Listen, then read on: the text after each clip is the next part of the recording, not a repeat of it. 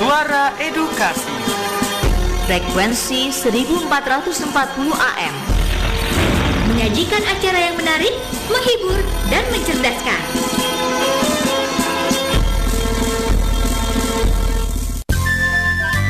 Waktu berputar dan perjalanan peristiwa pun berjalan. Ikuti terus info edukasi, sebuah informasi pendidikan dari Radio Edukasi. Info Edukasi, informasi pendidikan Radio Edukasi. Dari Ciputat 1440 AM, suara edukasi akrab dan mencerdaskan.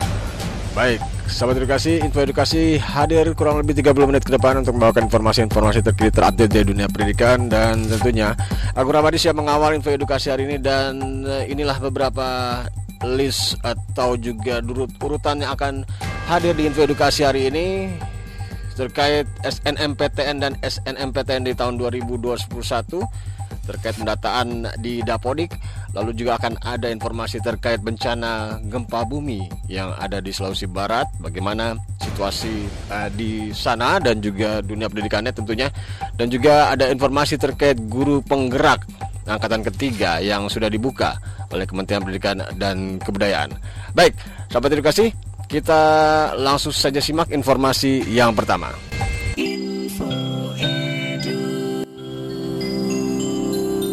Informasi pertama sahabat edukasi ini terkait kuota Kuota bagi calon guru penggerak di angkatan ketiga Kementerian Pendidikan dan Kebudayaan melalui Dirjen Guru dan Tenaga Kependidikan kembali membuka pendaftaran seleksi guru penggerak. Kuota tersedia untuk guru jenjang TK, SD, SMP hingga SMA tentunya bisa mengikuti seleksi pendidikan guru penggerak atau PGP. Akan ada sebanyak 2.800 orang yang tersedia dengan daerah sasaran PGP untuk penggerak uh, guru penggerak ini di angkatan ketiga sebanyak 56 kabupaten kota dari 25 provinsi yang tersebar di 6 pulau besar di Indonesia. Seleksi yang dilaksanakan ada beberapa tahap. Dengan tahapan pertama dimulai di 18 Januari hingga 15 Maret 2021 dan di tahap ini peserta wajib mengisi biodata dan esai, lalu mengunggah dokumen dan mengikuti tes bakat skolastik Kemudian di tahap selanjutnya di tahap kedua di 31 Mei hingga 10 Juli 2021 dilakukan seleksi simulasi mengajar dan wawancara. Pengumuman hasil seleksi calon guru penggerak di angkatan ketiga ini akan disampaikan di 13 Agustus 2021 mendatang. Ketua Kelompok Kerja atau Pokja Program Pendidikan Guru Penggerak Kasiman ini menjelaskan bahwa Kemendikbud terus mencari menyeleksi guru-guru terbaik di seluruh tanah air dan pihaknya mencari guru-guru yang memiliki potensi dapat menggerakkan ekosistem di sekolahnya. Tentunya untuk berkolaborasi dengan sekolah lain dan akan diseleksi guru-guru yang mau bergerak tanpa disuruh dan mereka bergerak selalu berpihak kepada murid.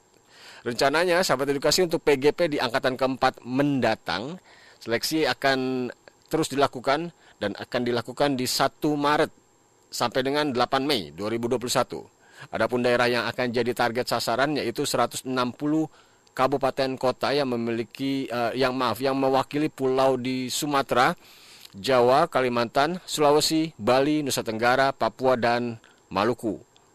Bagi para guru yang ingin bergabung, informasi selengkapnya bisa diakses di laman program guru penggerak yaitu di laman sekolah titik penggerak titik kemdikbud titik go titik id garis miring guru penggerak.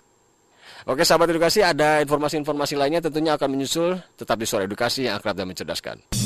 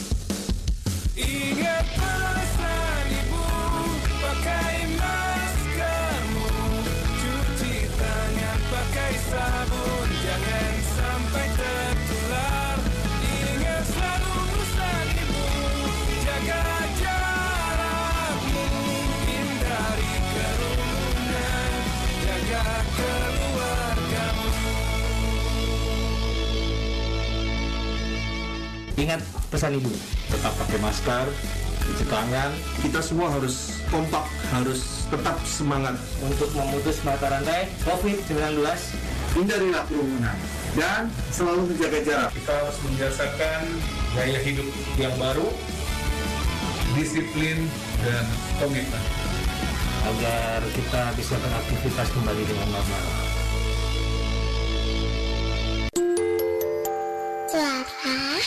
まっ。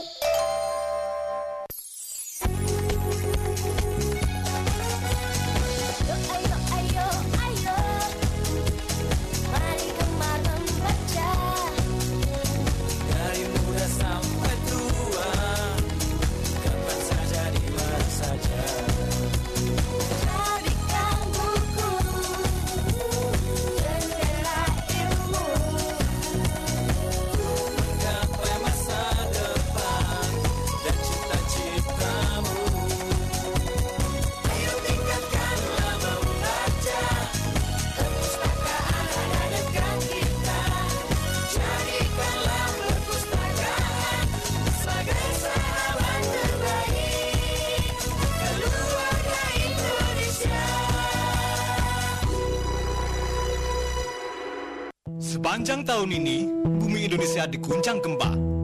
Mulai dari getaran kecil sampai guncangan dahsyat yang meruntuhkan gedung-gedung bertingkat. Brek, ambruk seketika. Bagi yang selamat bersyukurlah karena masih diberi waktu untuk memperbaiki kualitas hidup. Kita tak tahu bila mana dan bagaimana gempa datang. Yang jelas negeri ini memang ditakdirkan berdiri di atas cincin api yang lempengnya terus bergerak dan siap menuai bencana sewaktu-waktu. Jangan panik. Mari pahami bagaimana hidup berdampingan dengan gempa. Bila terjebak dalam ruangan, carilah celah atau tempat berlindung terdekat yang dapat menghindari kita dari reruntuhan tembok atau benda berat lainnya. Matikan sumber listrik dan api untuk menghindari kebakaran. Setelah kondisi aman, berusahalah keluar dari bangunan dan mintalah pertolongan. Ingat, kepanikan hanya akan mendatangkan kerugian yang lebih besar lagi. Siapkan diri kita setiap saat karena gempa datang tanpa permisi. Disampaikan oleh Suara Edukasi. Di mana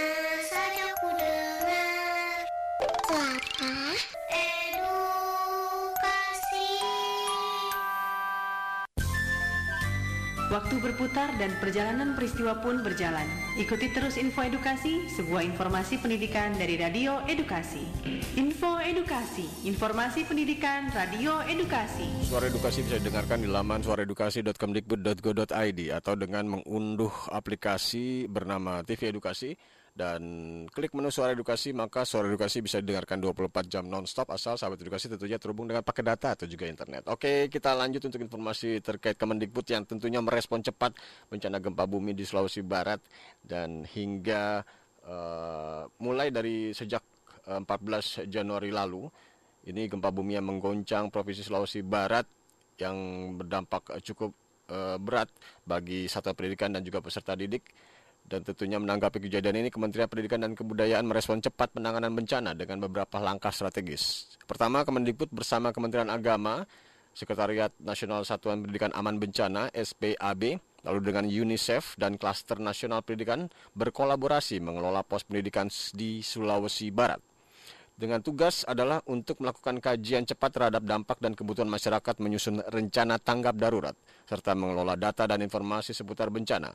Hal kedua yang dilakukan untuk tanggap cepat ini dengan mengelola bantuan seperti melakukan pengumpulan, penyimpanan, dan distribusi bantuan bagi pendidik, tenaga pendidik, dan peserta didik. dengan pos pendidikan yang diketahui oleh Kepala Dinas Pendidikan Kadisdik Provinsi Sulawesi Barat itu yang dijadikan sentra koordinasi penanganan darurat gempa bumi di bidang pendidikan. Pos ini akan menginduk kepada posko utama penanganan darurat bencana gempa bumi di Sulawesi Barat. PLT Kepala Biro Kerjasama dan Hubungan Masyarakat Kemendikbud Hendarman menyebutkan turut eh, berduka cita dan terus melakukan koordinasi dalam melakukan pendataan kebutuhan dan intervensi yang dibutuhkan. Selain itu Kemendikbud juga sudah membuka dua posko lainnya satu ada di bertempat di Balai Pengembangan Pendidikan Anak Usia Dini dan Pendidikan Masyarakat atau BP PAUD Dikmas Kabupaten Ma- Mamuju. Lalu ada juga posko yang kedua berada di Lembaga Penjaminan Mutu Pendidikan atau LPMP Kabupaten Majene. Berdasarkan laporan dari tim posko di lapangan, sudah didirikan ada lima buah tenda pengungsian di BP PAUD Dikmas. Selain itu didirikan pula 20 buah tenda ruang kelas darurat untuk aktivitas pendidikan yang didatangkan dari kota Makassar dan dari eh, provinsi Sulawesi Tengah. Bantuan logistik darurat seperti makanan siap saji, sembako dan kebutuhan pengungsi lainnya eh, tentunya turut diberikan. Gempa bumi berkekuatan 5,9 skala Richter ini memang mengguncang empat kabupaten, yaitu Kabupaten Mamuju, Kabupaten Majene, dan juga Kabupaten Mamasa, juga Kabupaten Polewali Mandar. Dengan hasil kaji cepat dampak gempa per 18 Januari 2021 terdapat 103 satuan pendidikan, baik yang berada di pengelolaan pemerintah daerah maupun Kementerian Agama ini rusak akibat gempa. Sebanyak 39 sekolah di antaranya mengalami rusak berat, dengan 19 sekolah rusak sedang dan 45 sekolah rusak ringan. Aduh, gimana nih? Teman-teman udah ngumpul di rumah Siska lagi. Nit, Nita, Eh, Rima? kenapa Nit? Kok lagi kayak bingung gitu sih? Iya nih. Aku ditunggu teman-teman di rumah Siska. Tapi Pak Diman, supir aku belum sampai juga. Oh, ya udah, sini aku anter. Aku bawa motor nih. Serius? Gak apa-apa, Rim. Udah, ayo kita kemon. Yuk, Nih, jangan lupa pakai helmnya. gak usah, Rim. Lagian kan deket, cuma dua belokan dari sini. Nita, biar deket pakai helm itu wajib. Memakai helm itu wajib, di mana setiap orang yang mengemudikan sepeda motor dan penumpang sepeda motor wajib menggunakan helm yang memenuhi standar nasional Indonesia.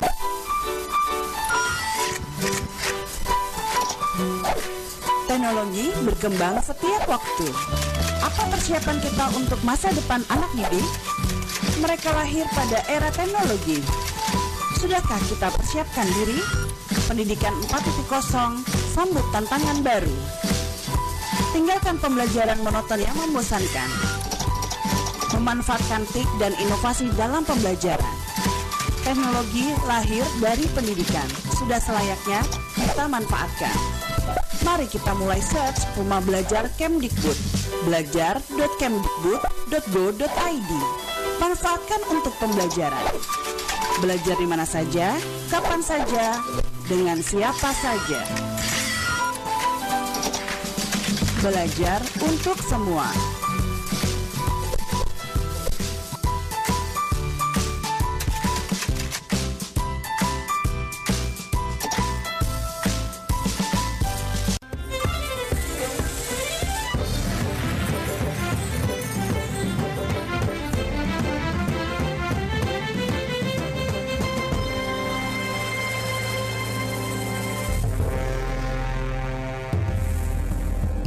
Nasional Indonesia adalah museum seni dan pusat pameran karya-karya seni rupa terbaik Indonesia dan mancanegara. Selama lebih dari satu dekade, Galeri Nasional selalu terbuka untuk Anda yang ingin mengenal seni lebih dekat. Galeri Nasional hadir di tengah warga, berada tepat di depan stasiun kereta api Gambir. Letaknya yang strategis memudahkan semua kalangan masyarakat untuk mengunjungi Galeri Nasional.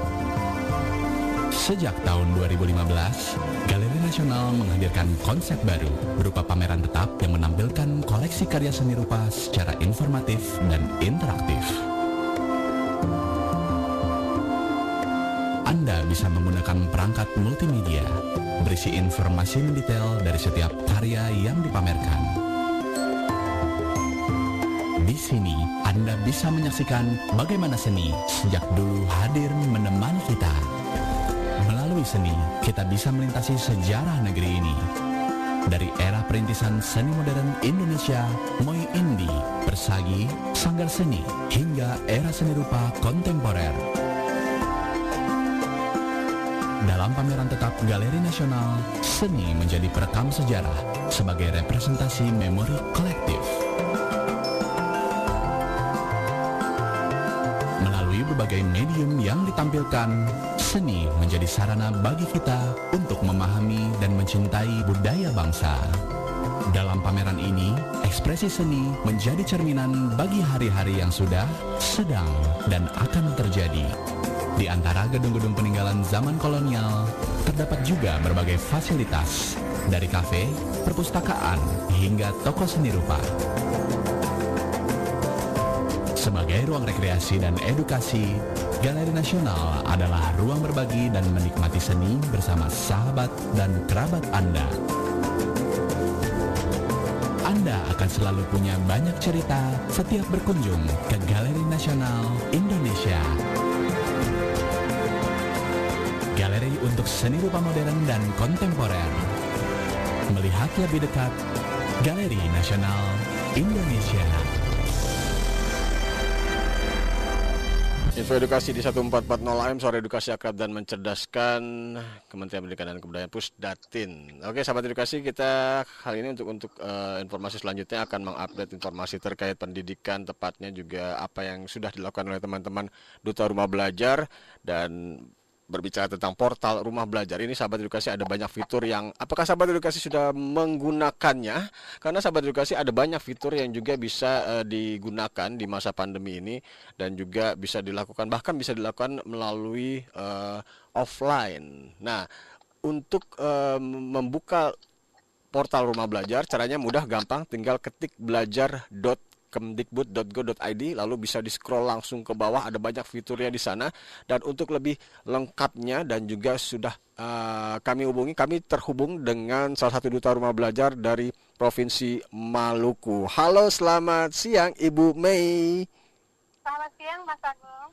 Ah, Bu Mei, maaf sebentar aku keraskan suaranya dulu agak-agak.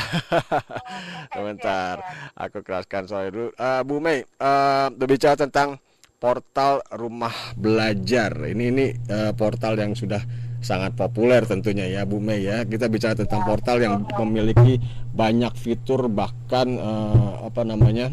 fitur-fitur yang menyenangkan juga ada di sana. Namun saya akan eh, nanti akan kita fokuskan pembicaraan ke salah satu fitur yang Ibu mengajar eh, di sekolah apa Bu? Kalau saya SMA. SMA, Iya, SMA di Kota Ambon. Kota Ambon. SMA berapa Ibu? SMA 9, Mas. SMA 9 di Kota Ambon. Bu ngajar bidang studi apa Bu?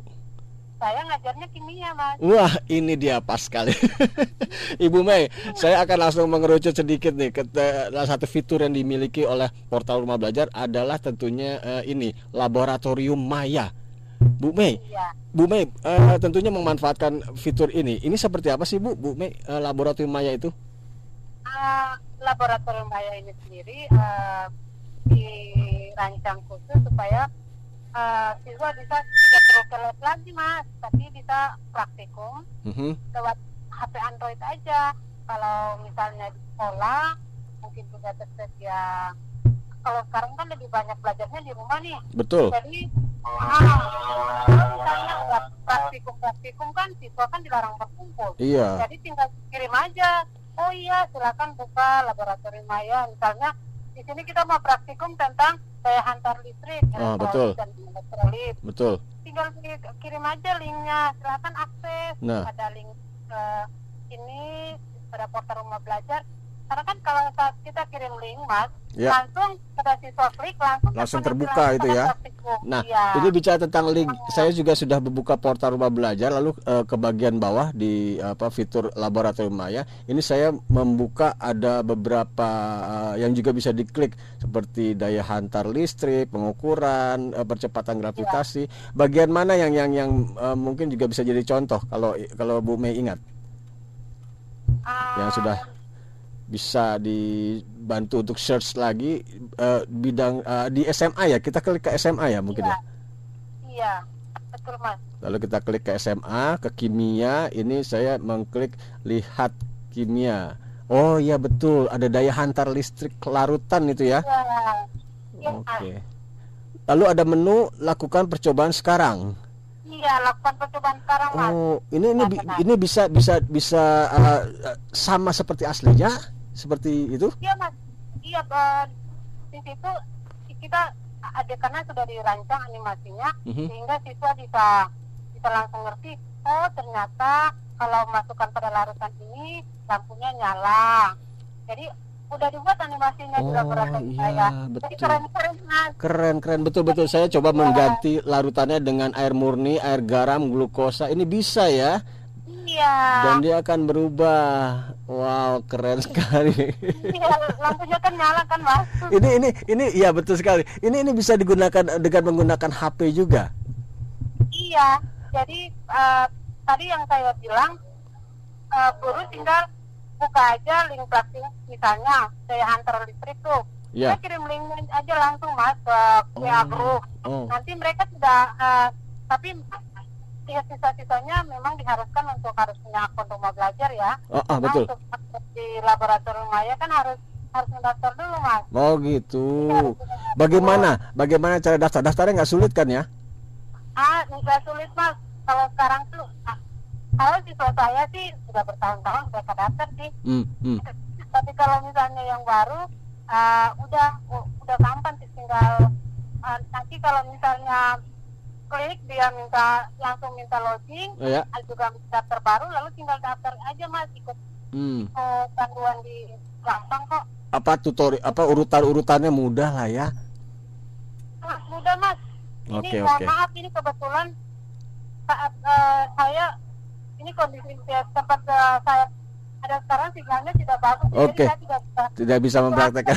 It's okay, nggak apa-apa, nggak apa-apa Bu Mei. Bu Mei terakhir eh, eh, terkait eh, portal rumah belajar ya, di yang diampu eh, untuk mata pelajaran kimia eh, sebagai closing statement Bu Mei yang juga bisa menginspirasi terutama di ini sudah masuk eh, pembelajaran tahun pelajaran baru ya semester genap ya Bu Mei tentunya ya. Ibu Mei apa yang bisa disampaikan kepada guru yang juga bisa eh, terutama di bidang eh, apa laboratorium maya fitur ini ini seperti apa Bu yang bisa sampaikan untuk pendengar suara edukasi? iya eh, mungkin mas yang bisa saya sampaikan saya ingat ada satu praktikum itu tentang termokimia mas Mhm. kebetulan ini kan untuk masuk eh, sekarang ini, ini kan lagi materi itu tuh mas materi termokimia ini Termokimia. jadi ah supaya lebih mungkin pesan saya kepada guru-guru pada kondisi covid ini bisa ah, tidak menutup kemungkinan untuk kita tidak bisa praktikum tapi coba eksplor lagi laboratorium maya sehingga saat kita memberikan eh, materi tentang termokimia kita juga bisa langsung praktek di situ mas. Hmm. langsung bisa praktek sehingga mereka bisa mengerti. Jadi kalau mereka belajar di rumah tapi mereka bisa paham oh ternyata prinsip dari kimia ini nih ternyata ini. Hmm. jadi untuk semua guru-guru coba lihat lagi laboratorium maya. Di situ ada praktikum-praktikum yang dapat kita barengi untuk membantu pemahaman siswa sehingga lebih mengerti tanpa kita susah buat eh, susah untuk mereka harus dan harus atau datang gitu ya harus datang datang ke sekolah gitu ya. Oke oke ibu Melita Salamone guru eh, kimia di SMA 9 betul ya sembilan kota Ambon terima kasih informasi singkatnya. Lain kali ya, kita ngobrol-ngobrol panjang lagi. Salam sehat ibu. Tetap keep safe sehat-sehat terus jaga kondisi. Salam sehat dan juga sukses terus untuk dunia pendidikan dunia mengajar ya. Selamat siang ibu Mei. Selamat siang sahabat edukasi. Oke, sahabat edukasi kita sudah ngobrol-ngobrol dengan Ibu Melita Salamoni yang juga tentunya duta rumah belajar Provinsi Maluku yang eh, hari ini kita ngobrol-ngobrol tentang laboratorium Maya. Tentunya laboratorium Maya ini salah satu fitur yang dimiliki oleh portal rumah belajar di mana portal rumah belajar tentunya di- diperuntukkan bagi eh, dunia pendidikan Indonesia dan Fitur-fitur ini, fitur simulasi praktikum laboratorium ini disajikan secara interaktif dan menarik dikemas bersama lembar kerja siswa dan juga teori praktikum. Lebih baik daftar, jadi gunakan, manfaatkan uh, fitur dari rumah belajar ini Dan fitur ini gratis nih sahabat edukasi.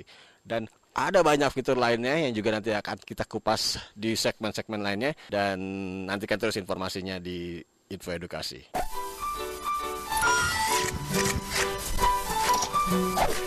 Teknologi berkembang setiap waktu. Apa persiapan kita untuk masa depan anak didik? Mereka lahir pada era teknologi. Sudahkah kita persiapkan diri? Pendidikan 4.0 sambut tantangan baru. Tinggalkan pembelajaran monoton yang membosankan. Memanfaatkan TIK dan inovasi dalam pembelajaran. Teknologi lahir dari pendidikan. Sudah selayaknya kita manfaatkan. Mari kita mulai search Rumah Belajar Kemdikbud. belajar.kemdikbud.go.id. Manfaatkan untuk pembelajaran. Belajar di mana saja, kapan saja, dengan siapa saja. Belajar untuk semua.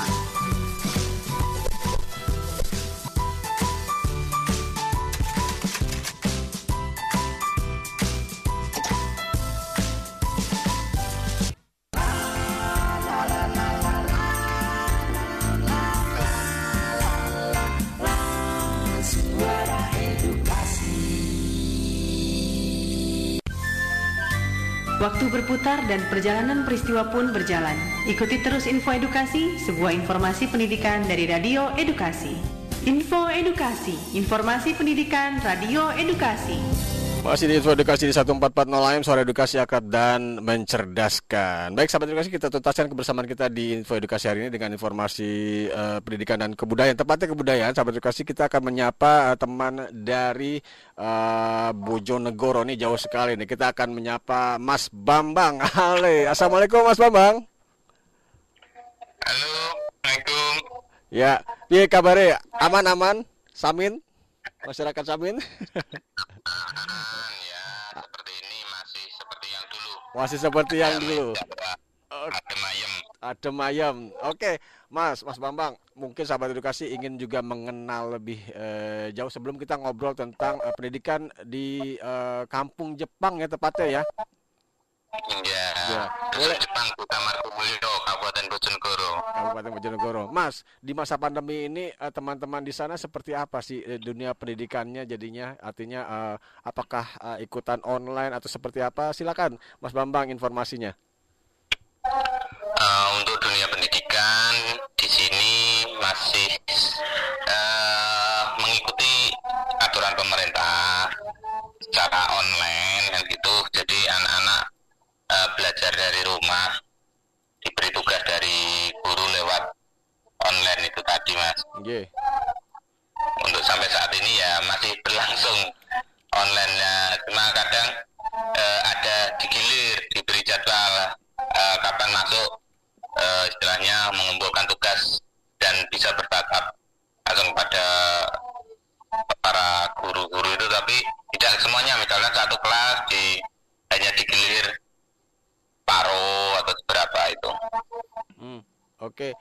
Bambang, ah, kalau kalau kita browsing atau sahabat edukasi browsing eh, di Google ini mengetik eh, masyarakat adat Samin, oh, Wong Samin, Samin Ismi, ini nih menarik sekali. Ya, orang pasti akan berpikir ah, apakah ah, teman-teman di sana sudah tersentuh oleh teknologi? Itu kadang-kadang masih terpikir, Mas Bambang. Mungkin bisa diceritakan sebenarnya kondisinya seperti apa sih di sana? Ah, gini mas, memang untuk masyarakat Samin, berita yang beredar itu memang masyarakat yang primitif atau masyarakat yang kolot atau terbelakang kan itu. Oke. Tapi ya mohon maaf. Ya, halo. Agak sedikit terganggu, sahabat edukasi, sinyal. Mungkin kita bisa eh, tunggu sejenak dan memang sahabat edukasi eh, melihat kehidupan. eh, ya, silakan Mas Bambang. Tadi agak terputus. Ya agak-agak putus, mohon maaf jaringannya lumayan.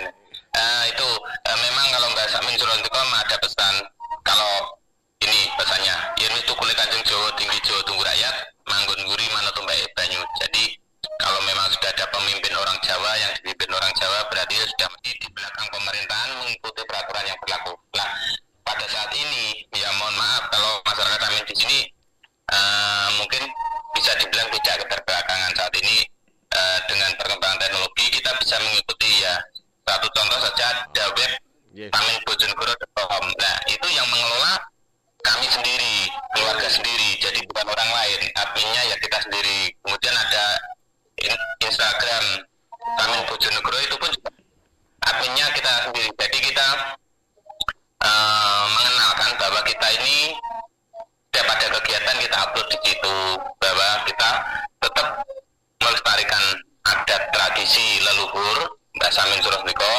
namun di era perkembangan dunia digital kita pun juga mengikuti. Karena apa? Eh, perkembangan dunia digital itu positifnya juga banyak negatifnya juga ada.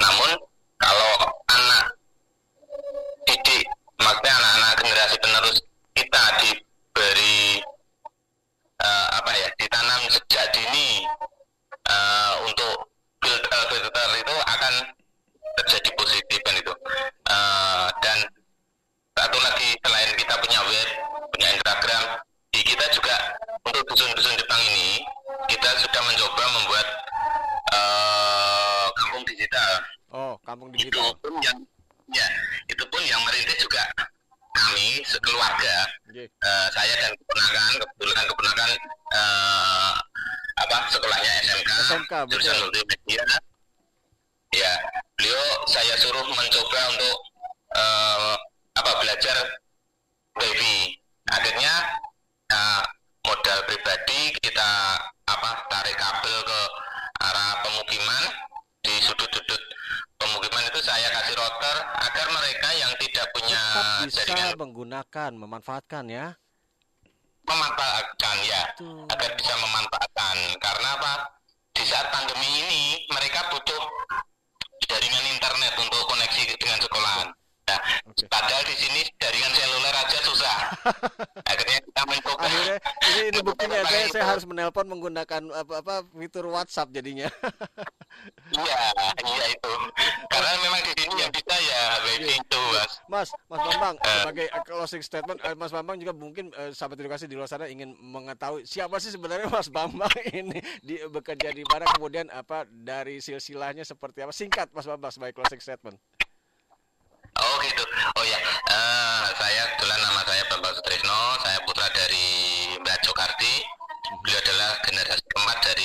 keturunan Samin Surusniko. Nah, kebetulan keseharian saya saat ini bekerja ikut mengabdi di pemerintahan kantor kecamatan Margomulyo. Itu Mas. Oke, Watesun Mas Bambang dan eh, juga untuk eh, pesannya untuk eh, sahabat edukasi di luar sana terkait mungkin bisa dipromokan eh, eh, untuk untuk masyarakat teman-teman yang ada di sana Samin biar banyak yang ingin tahu ada nggak web web atau apa yang bisa di, diinformasikan silakan Mas Bambang. Untuk informasi tentang kegiatan kami yang mungkin lebih lebih update itu ya di Instagram, Samin Bojonegoro dan webnya pun juga Samin Bojonegoro itu. Seperti itu mas. Artinya biar biar biar masyarakat juga ingin menjelajah karena memang kita kan belum bisa jalan-jalan secara langsung nih. ingin juga melihat kebetulan saya sudah ke sana sahabat edukasi ke tempat masyarakat Samin yang keren banget ini ini ini sangat-sangat mandiri sahabat edukasi kalau sahabat edukasi langsung bisa ke sana. Me- mengenai pandemi Covid di sana eh, ada ada zona-zona atau seperti apa nggak, Mas? Aman. Gini untuk untuk wilayah, kami Dusun Jepang Desa Margomulyo Kecamatan Margomulyo ini mungkin bisa di- dikatakan eh, tahun 2020 kemarin satu-satunya kecamatan yang zona putih di Kabupaten Bojonegoro. Alhamdulillah, Bambang. Oke, saya saya saya hanya apa sangat sangat senang sekali tetap tetap tetap aman. Oke, Mas Bambang. karena mungkin mungkin atas perjuangan karena kita lokasinya di tengah hutan. Betul. Jadi Dan kita juga sama-sama menjaga. hampir jarang keluar kota. hampir jarang keluar kota. gitu. Di saat yang lain harus lockdown, kita sudah terbiasa lockdown. Sudah terbiasa lockdown. Oke Mas Bambang, Watur Suwun Sakit, terima kasih banyak loh informasi singkatnya. Eh, Lain kali kita ngobrol panjang lagi terkait kebudayaan, terutama nih saya tertarik dengan apa eh, kebudayaan-kebudayaan yang ada di sana karena ini eh, sahabat edukasi di luar sana harus banyak tahu juga tentang eh, budaya Indonesia yang kaya. Oke, terima kasih Mas, Mas Bambang. Salam untuk teman-teman di sana, sukses terus untuk dunia pendidikan. Oke, wassalamualaikum warahmatullahi wabarakatuh, Mas Bambang. Waalaikumsalam warahmatullahi wabarakatuh. Terima kasih. Oke, sahabat edukasi, eh, informasi tadi eh, dari teman-teman di eh, mas, dari masyarakat Samin menutup kebersamaan kita di Info Edukasi hari ini. Selain ada program lain yang juga tentunya menarik untuk tetap disimak, untuk tetap didengarkan hanya di Suara Edukasi yang akrab dan mencerdaskan. Tetap sehat, sahabat edukasi, jalankan protokol kesehatan, kemudian juga eh, lakukan 3M, menggunakan masker, mencuci tangan dan juga menjaga jarak agar kita sama-sama terhindar dari virus corona dan tetap bahagia tentunya. Aku Ramadi pamit. Wassalamualaikum warahmatullahi wabarakatuh. Bye bye.